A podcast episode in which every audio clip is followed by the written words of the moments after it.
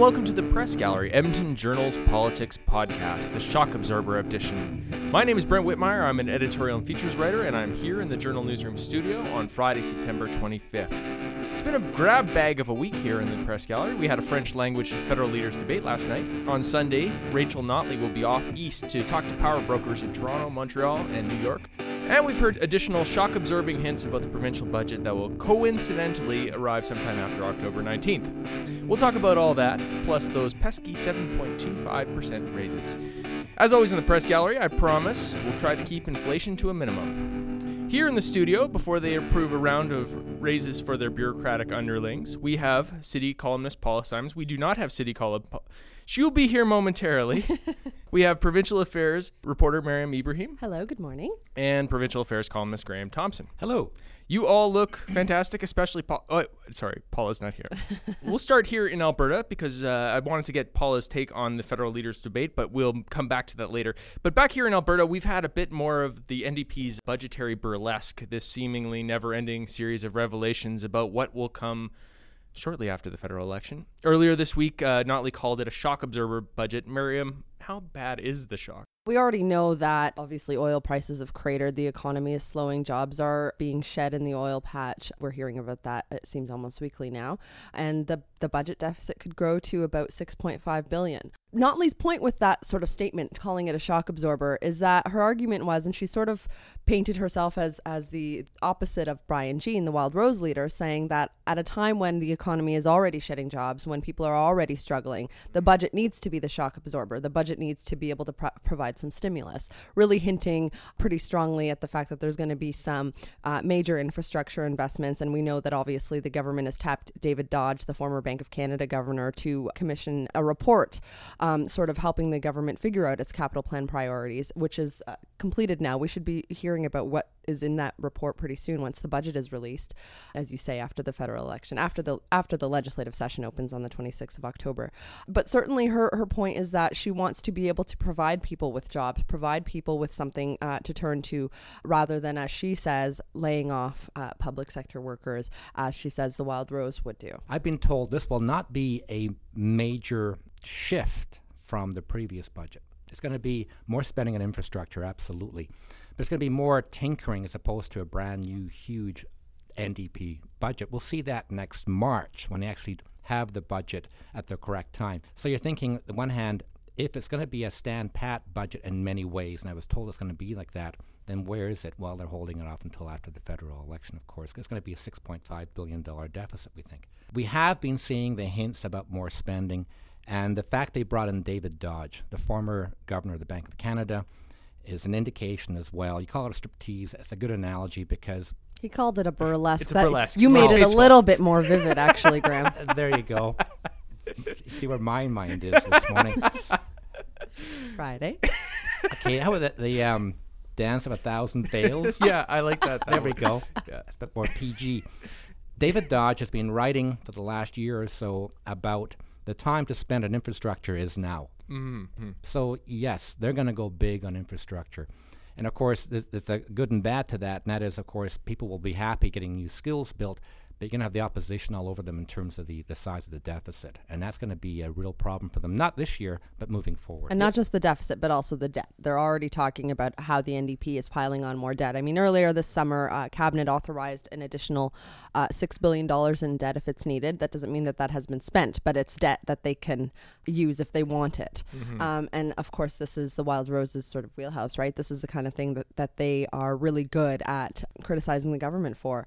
And so we're going to be hearing a lot of that word debt over the next uh, several weeks. And it's going to ramp up right up to the budget for sure. At the Alberta Munici- Urban Municipalities Association uh, meetings this week, the annual conference, Notley promised to pour money into shovel ready projects. We talked about David Dodge and things like that, but she also talked about how this is not going to be a, a- much of a variation on the Prentice's plans, you know, 29.5 billions over, over five years.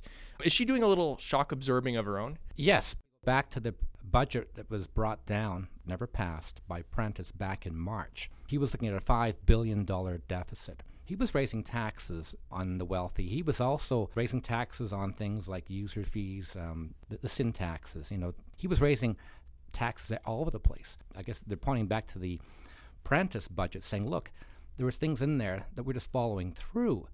And maybe we're spending a bit more on, on infrastructure. We'll see the actual number, of course, in October. But the point is, this is not a huge divergence from the old PC government. And I guess she's trying to say to people, look, everyone, as she said already, calm down.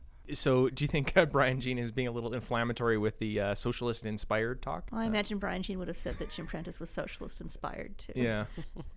yeah, I think he called him a liberal. You know, um, um, yeah, the, you know, the, the, of course, this is politics, and, and you're going to have the Wildrose saying the NDP is way too far left, and it plays to a certain audience. During the by-election, I guess he used the word was it communist, I think, in one of the uh, Chinese language um, brochures in. Um, in the by-election in Calgary. Yes, because that wouldn't right. be a dog whistle. No.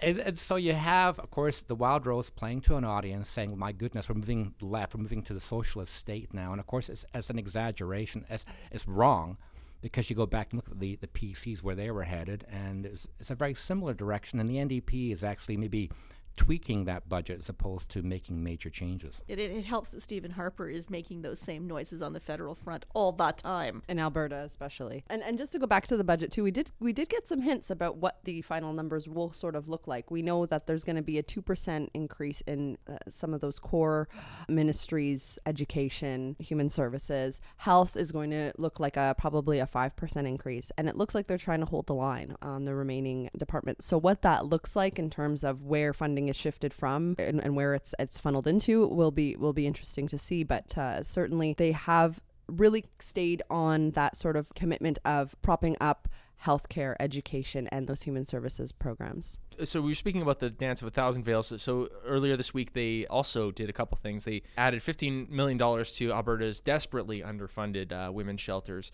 and last week we had ten million dollars to family and social programs. Uh, relatively small potatoes as far as the provincial budget goes. But are these sort of ways of kind of doing more of that shock absorbing, or, or is this uh, counteracting the federal narrative, or what, what's going on here? I, I think it could be a bit of that shock absorbing, um, especially when you think about when the economy sort of dips. We hear about things like social issues. Women seek out shelters more often. You require more community programs.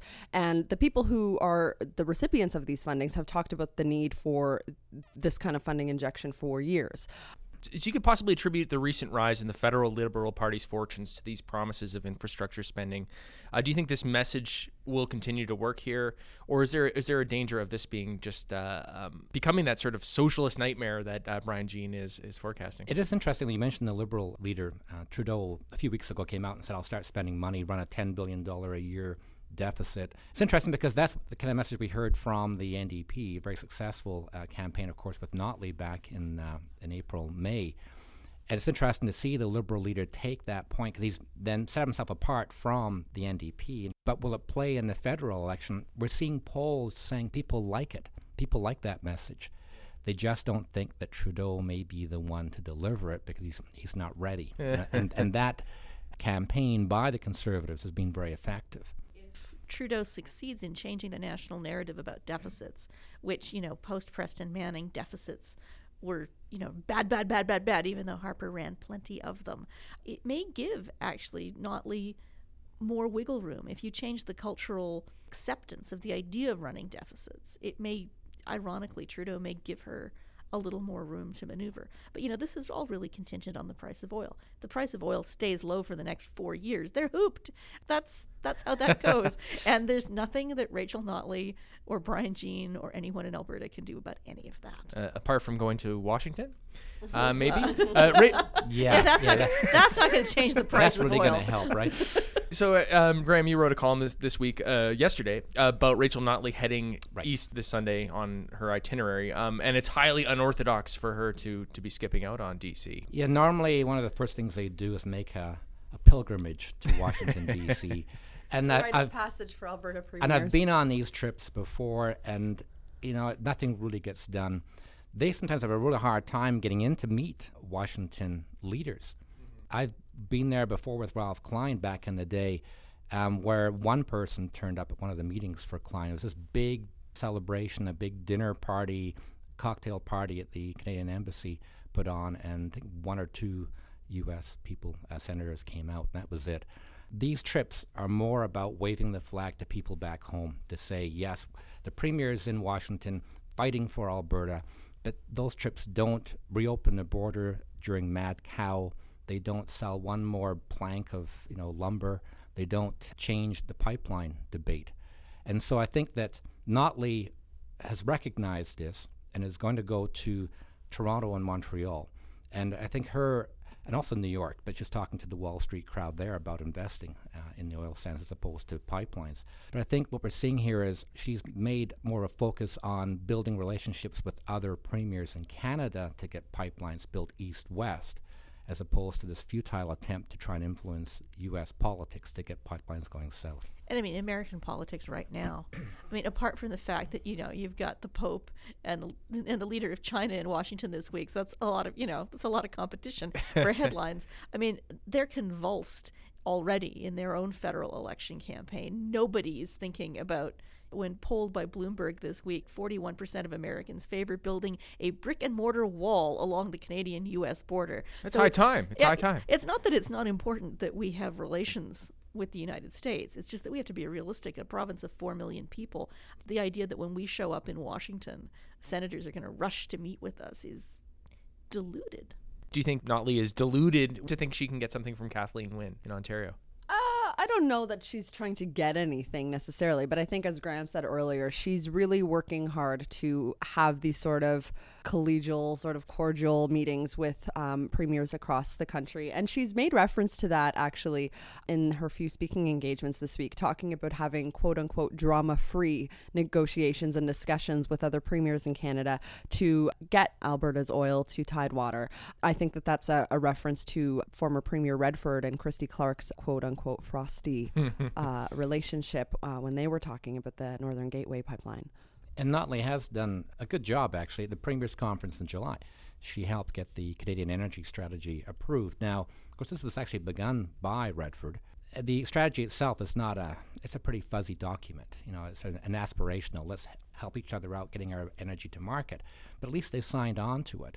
Uh, Brad Wall was sort of the, the, one that caused some problems, um, you know, at that um, convention or the Premier's Conference uh, in July uh, by, you know, implying that we're letting uh, Ontario and Quebec dictate our pipeline policy. But having said that, Notley knows she's got to deal with the with the provinces, even though the federal government is the one that actually makes the final decision on pipelines. You got to deal with the provinces because they can make life impossible and in terms of pipelines. If, as we saw in the French language debate last night, this is not an easy sell in Quebec. I mean, Gilles Duceppe somehow managed to conflate the Energy East pipeline with Lac Mégantic and implied that if they had Energy East, there would be trains blowing up all over Quebec, which is, of course, backwards because if you had more pipelines, you'd have fewer trains. But I mean, they were asked a direct question by the uh, by the French language moderator. You know, which would you rather have, pipelines or trains? To which Gilles Duceppe started answering a question about the regulation of the meat industry. uh, you know, so did he also talk about gas prices and yeah, and long, credit long card interest and, you know, I mean, yeah. but but you know, she for Notley. I mean, Toronto's a hard enough sell. Montreal and Quebec City are perhaps even harder. Yesterday, we received a bit of flip flopping over raises for legislative officers. Uh, an NDP committee r- approved a raise of 7.25% uh, for officers like the Auditor General, the Privacy Commissioner, uh, and various others. Obviously, pay raises always cause grumbling, even at the best of economic times. Is this a bit of an inexperience showing its head? A hundred percent, yes, I would say, um, and uh, I, I would say that because it's an all-party committee. It is dominated by NDP MLAs, all of whom are backbenchers. That's who participates in legislative committees. It's not ministers; it's backbenchers. So people who typically don't have a lot of authority and uh, don't have as much experience, sort of in terms of how things might look optically and and and that sort of thing. So certainly, I mean. The Wild Rose members on this committee and the one PC member on the committee were trying to discourage the rest of the committee from voting um, the seven and a quarter raise, which would amount in some cases to a $15,000 raise for some of these uh, independent officers of the legislature. Arguments of whether or not that is warranted aside, the optics were less than ideal. And so, very quickly, the Wild Rose lit their hair on fire, put out a news release saying, screaming from the rafters about this. And, and sort of in addition to it, there was this junket that had been approved. Uh, for members of this committee to go to a conference in Boston at the Fairmont in Boston in December. It would have come at quite a quite a cost. And within hours, the chair of that committee, uh, NDP MLA Denise Woollard, had said that they were going to call back the meeting to reconsider the decision.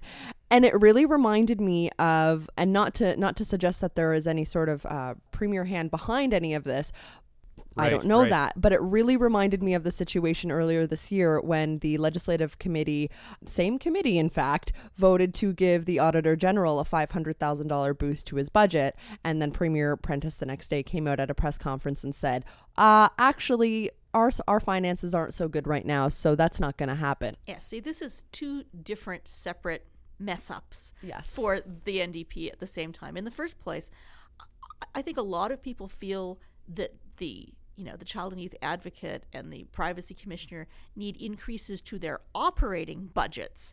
The second mistake is, as Mariam correctly points out, when Prentice did that, we all lit our hair on fire. I think Graham and I both wrote columns, and uh, but apparently, when it's an NDP-led committee, we, we do not want to be guilty of a double standard here. I mean, it it is the same problem. just less brazen, I would say. I mean, we haven't. There was no press conference where a premier stood up and said that decision is going to be overturned. you know, there there was a bit more subtle. I mean, I, I I would have been interested to see the behind the scenes scramble after they realized what was going on and on what was supposed to be a good news day for the NDP. You know, they were talking about infrastructure and and and making nice with all the municipalities, and then this. It's not so much that it's like an outrageous thing, it just makes them look incompetent. When they do things like this, they make it very, very easy for the opposition. And this is this, these are, you know, two mistakes that neither of them ever should have happened and one hopes that this will be an important learning opportunity. That committee chair really got uh, baptism by fire yesterday because that was the first meeting of that committee. Huh. they they they started with things like how to participate by telephone, and ended And then with. with the, with the group raises. with the Three. with the with having to recall the meeting to reconsider this decision. I Yeah. mean, it was quite the day for that committee. It was pretty interesting to me to see that uh, that uh, Premier Notley also put out what what her trip would cost. She she said, okay, our, our trip's going to cost twenty four thousand dollars. So this is like she is aware of Yeah. the, the political potential for for trips. Absolutely. And um, Tory premiers used to do that too. What's what I found interesting though is that um, Notley's itinerary and the uh, estimated cost for her her speaking tour next week also included the cost for security. No other Tory premier, as far as I am aware, has included the cost of that. Uh, within the actual trip uh, budget, so that I would like to say credit where credit's due. That's they've increased the transparency in Yes. that regard there there was really no reason why it needed to be parsed out separately and I'm glad that they've added that into the overall cost. And I would also like to point out that at the legislative offices committee yesterday there was some other news that happened. The child advocate uh, had his funding restored. The $275,000 that that committee had previously Yes. denied to him was Yes. restored yesterday. So they did boost his office budget. They also boosted the ethics commissioner's office budget by 200,000 to upgrade the registry lobby, uh, the lobbyist registry website, which is horrifically out of date. If, if anyone's ever used it, they are well aware of that fact. And so they're going to finally be able to update that system. You see, and those are the sorts of things that I don't think we ought to begrudge. More money for the Child and Youth Advocate to investigate the deaths of children in care, good. More money for a trip to Boston for a bunch of backbench MLAs, bad. Circling back to what Paula was talking about the French language debate, my second language is Pig Latin, so unfortunately I missed it. But uh, I saw I saw There was an excellent translation. Oh God, I gotta I gotta tip my hat to those translators. They really tried hard to give us a sense of that debate, even to the point where everyone was talking over each other and they were trying to talk over each other too. I really appreciated And, and the most brilliant subversive thing is that they cast translators who matched the speaking styles. Yes. Hmm. So The Justin Trudeau the Justin translator, Trudeau translator yes. had a high voice that sometimes got a little bit whiny. Stilts and- to it too, and- though. and- I, I was amazed. And the uh, the the Stephen Harper translator talked like a robot. it was incredible. Because I was a little bit worried at first that when I turned it on, I wasn't going to be able to go about my business at home as I normally would, listening to a debate in the background because it was translated and I wouldn't know who was speaking. But very quickly, I realized I was able to discern it because they had cast these translators so well. So I just And wanted it's- to give my props to Yes, them. I listened to the first half of the debate in French in my car. And when I got home, for my husband's sake, we had to switch to the English language. So it was interesting to hear it both ways. Mm-hmm. qui a gagné, Paula, or qui a perdu. yeah, we, we, we can really tell that your second language is not French. That's the Elizabeth May School of French speaking. um, well, it's interesting. I thought Mulcair had his best debate. He had a very strong closing in particular. I think Harper always surprises with the quality of his French. I mean, his accent is atrocious, but his ability to actually carry on a live debate in French has gotten better and better over time. And he's more animated when he speaks French than when he speaks English, which is amusing in and of itself. He did all right. Trudeau, some of the English language press are saying that he won the debate. In Quebec, not so much. So I think it all very depends. It all depends very much on the listener and the Rorschach ink blot that you take to the mm. debate to start with. But I'll tell you what was great about last night's debate. It's the only time I think that we'll see all of the leaders, including Gilles Duceppe and Elizabeth May, on one stage at one time with professional CBC production values so that you know you had good moderation, you had good lighting, you had uh, and a good range of topics. It wasn't like the very stilted economic debate, which was so narrowly cast. Uh, they were asked about everything from, as Miriam says, the price of gasoline to, you know, what should Canada's position be with trade with Saudi Arabia. It's time for good stuff from the gallery. Each week we share something we've enjoyed, often, but not always, with a political connection. Paula. I am going to suggest that people should read the full text of Pope Francis's address to the US Congress, which I thought was beautiful and provocative and brave and intriguing. I think for all of us who are intrigued by the uh, complexities and sometimes the contradictions in Pope Francis's teachings, it's a really, really interesting read and a really interesting way of calling out your hosts ever so politely, but ever so effectively. It's a really interesting piece to read. Miriam. Mine is uh, from Foreign Policy. It's an incredible, incredible long read about the massacre at the Westgate Mall in Kenya two years ago. It's called Close Your Eyes and Pretend to Be Dead What Really Happened Two Years Ago in the Bloody Attack on Nairobi's Westgate Mall. It's by Tristan McConnell. It's uh, published this week. I realized I had absolutely no idea what had actually happened during that attack. Basically, the people who came to the rescue of all of those people who were hiding for their lives in that mall were a sort of small community, a group of people from the community who were licensed gun holders and were sort of like a, a band of, of community protectors who ran into the mall to uh, try to hunt out these terrorists who had attacked the mall. They believed that there was only three of them there, that they died in the mall, and that it was in fact Kenyan authorities who went into the mall afterwards, uh, looting and destroying shops, um, wow. shooting a rocket propelled grenade into the mall, which eventually caused the collapse that then buried these three attackers. I mean, it was a really, really fascinating read that pieced together by interviews with survivors and witnesses. Graham, what, what's your good stuff for the week? The Maclean's article, recent one by our old colleague, our former colleague rather, Jason Markusoff, on the NDP government. Really nicely written if you want to know what's actually happening in a nice capsule of what's going on with the Alberta government, it's a really good piece. It talks about Notley going to the Folk Fest, talks about uh, various ministries, Shannon Phillips, what's hap- happening with the environment. So, Maclean's Magazine, recent edition, Jason Markusoff on the NDP government. It's a good piece. Uh, my pick this week is the Anne Kingston piece in Maclean's Vanishing Canada on the so called war on data and the loss of information. First, there was the demise of the long form census. The TRC had to go to court to get documents, and we've heard about the closing of libraries. Jane Urquhart couldn't even get her own papers that she donated to the Library and Archives Canada. So it's a fascinating, disturbing read about the state of public information in our country. Previous episodes of the Press Gallery are at edmontonjournal.com slash opinion or on the Edmonton Journal SoundCloud feed. The show pops up most Friday afternoons and can be retrieved via iTunes, TuneIn Radio, and the Edmonton Journal website. We're all on Twitter. You should check out the Journal's Facebook page. Thank you, Paula, Miriam, and Graham for joining me in the newsroom studio. Tune in next time. We'll be, we'll be discussing the much anticipated Pig Latin debate. You know I'll be listening carefully. That's all for now from the Press Gallery. Thanks for listening.